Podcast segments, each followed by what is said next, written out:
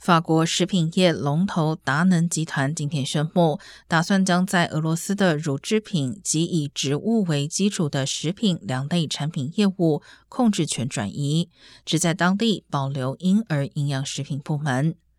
达能原本是俄罗斯今年2月入侵乌克兰后，少数还留在当地的跨国企业之一。如今将俄罗斯乳制品业务的实质控制权转移，可能造成最多10亿欧元的资产减记。2022年迄今，达能在俄罗斯乳制品销售额占集团总销售额净额的5%。